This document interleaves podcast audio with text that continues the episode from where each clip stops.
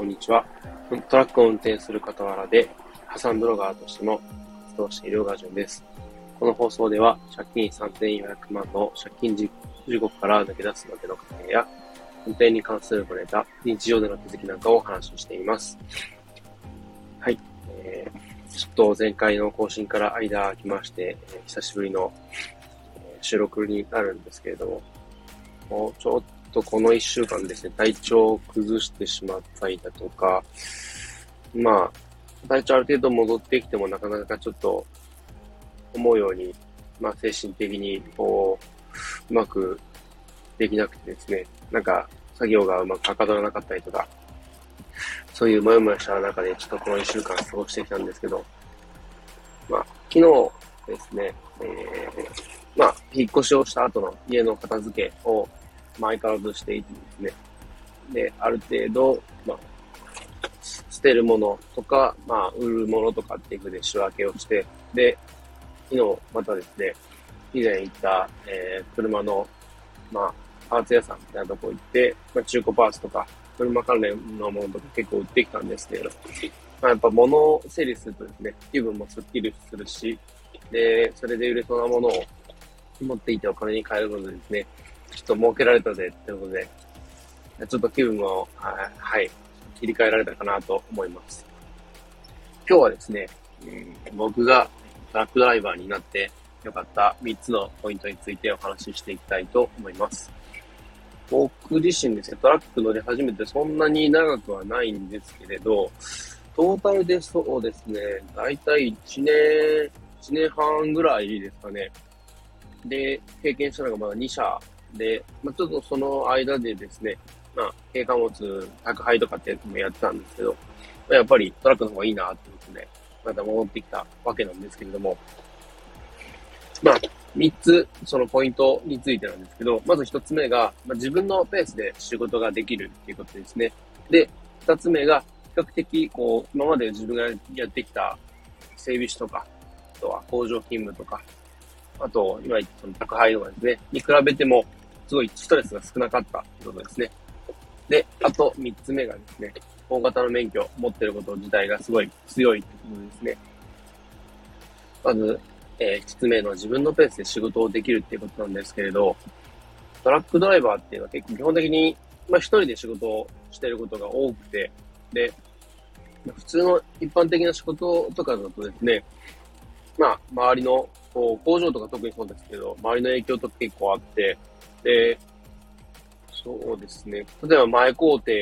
とか後工程とかの、まあ、仕事をやってる人のペースとか、トラブルがあったりだとか、そういうのによって、自分の仕事自体もですね、なんかこう、スケジュールが変わってしまったりとか、結構影響を受けやすいんですね。で、まあ結構集団でやっぱり通常の仕事だと仕事をしてると思うんですけれど、まあ、そういう工場に限らずですね、まあ、特に接客業なんかもそうですけど、やっぱお客さんの都合に合わせてとかになってくるとは思うんで、なかなかその辺調整、調整が大変だとは思うんですけど、なかなかこう自分の思うように、まあ予定していたけど、やっぱうまくいかなくてとか、ある程度余裕を持って、なんかトラブルに備えていたけど、それでもちょっと対応しきれなくてとか、いろいろあったりとかすると思うんですけど、あんまりそういうことが少ないですね。さすがにこう運転っていう仕事なんで、道路状況とか、まあ、事故があって渋滞が発生してるとそれにやっぱ影響されたりだとか、そういうのはあるんですけれど、まあ、それを除けばすごいストレスは少ないかなっていうふうに思います。まあ、もちろん、その、そうですね。なんか、自分のペースで仕事できるんで、なんかこう、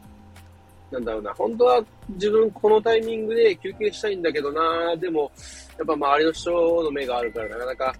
休憩しづらいなとか、そういうのはあると思うんですけど、そういうのは基本的にあんまなくて、で、自分のペースで、まあ、このタイミングで休憩したいなと思ったら、結構休憩しやすい感じですね。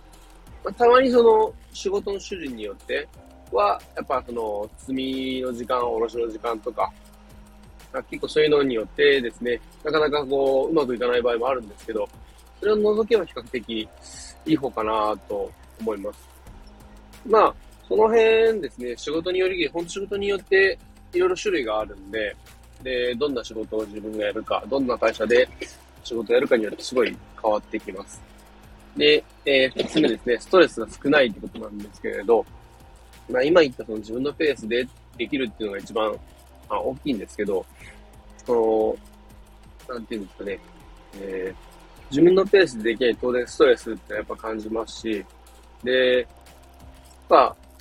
失敗したなーって思って、こう、いろいろ悩んだりとかするときもあるんですけれど、まあ、基本一人でいるんで、まあ、なんか、なんでしょうね、僕自身が今までの経験上なんですけど、まあ、なんか失敗した時とかに、やっぱ人の目が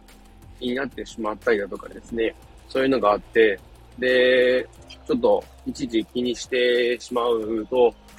こう、まあ、余計に自分自身ストレスを感じて、なんか嫌だな、嫌だなっていう、こう、ありもしない被害妄想じゃないんですけど、そういう風で結構感じてしまうことあったんですね。で、一人で仕事してる以上そんなないんで、基本的にそんな、どうか言われることもないですし、ですね。で、結構、トラックドライバーっていうのは結構仲間意識とかすごい強くて、で、全然知らない初対面の人とかでもですね、なんか、こう困ってることとかあったりして、どうしようどうしようってなってると、結構、どうした？とかって言って声かけてくれることとかあってですね。で、場合によっては、初めてこう来た、まあ、積み込み先とか、時とかですね、まあ、やり方、自分ベテランだから教えてあげるよって言って、いろいろ教えてくれたりとかすることもありますし、結構そういうので助かったりもして、ですね、なかなかこう、そうですね、まあ、どうしてもその、人と話さなきゃいけないタイミングはあるんですけれど、それもそんなに多いわけではないので、すごいこう、なんていうんですかね、まあ人のことをそんなに気にしなくていいっていうのがすごい、ストレス少ないですね。やっぱその人間関係っていうのが結構ストレスの要因になること多いんで、その人間関係がそんなにないっていうのが一番のことかなってすごい思います。で、三つ目ですね。大型免許なんですけど、まあ、大型免許に限らず中型免許とかでもそうですけど、トラックの以上やっぱどうしても必要になってくるんですけど、一度取ってしまうと、結構、なんか、持ってるだけで、人手不足のその運送業界っていうのは、結構、まあ、入っていってほしいなって思うと結構多くてですね、会社によってはちょっと、まあ、ブロック企業で、まあ、環境が悪いがゆえに人が定着しなくて、人が入ってきてほしいから、うちに来てくれないかとかっていうとこもあるんですけれど、そうじゃないとこでもですね、結構随時募集してるとこ多くて、ですごい転職はしやすかった印象ですね。で、その、結構最低ラインとかっての結構決まってて、大型であればいくら、中型であればいくらとか結構決まってるんで、もし仮にこう転職したとしてもですね、こうまあ、いきなり給料がやっぱまだ新人だから安いからってことで、急激に下がってしまって、なかなか元の、まあ、基準に戻らないっていうこともなく、ある程度こう、仕事さえできればですね、なんかこう、ある程度のその基準のラインはキープできる印象ですね。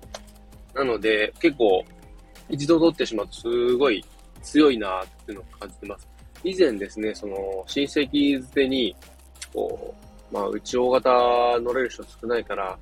ちょっとうち一度、まあ、話するだけでもいいで、見に来てくれないかみたいなことがあって、まあ、一度、まあ、そこまで言われるなら、ちょっと話だけでも聞きに行きますってことで、話しに行ったことがあって、結局そこは、まあ、就職はしなかったんですけれど、まあ、いろいろ話もして、で、すごいいい、まあ、人事の方で、で、いろいろ話をして、もし、まあ、うまくいかないことあって、ちょっと職に困ったらまたいつでも声かけてね、いつでも大歓迎だから、みたいなことを言ってくれてですね、すごいありがたかったなっていうのを覚えてます。はい。で、今まで3つ話してきました。自分のペースで仕事ができる。で、あとストレスが少ない。で、えー、大型や中型の免許を一度取ると、すごい、あと強いってことですね。はい。まあ、まさか自分がですね、トラックドライバーにこうなるなんていうのは、どうでしょう。まあ、3人、3年ぐらい前とかですね、までは全然思いもよらなかったんですけれど、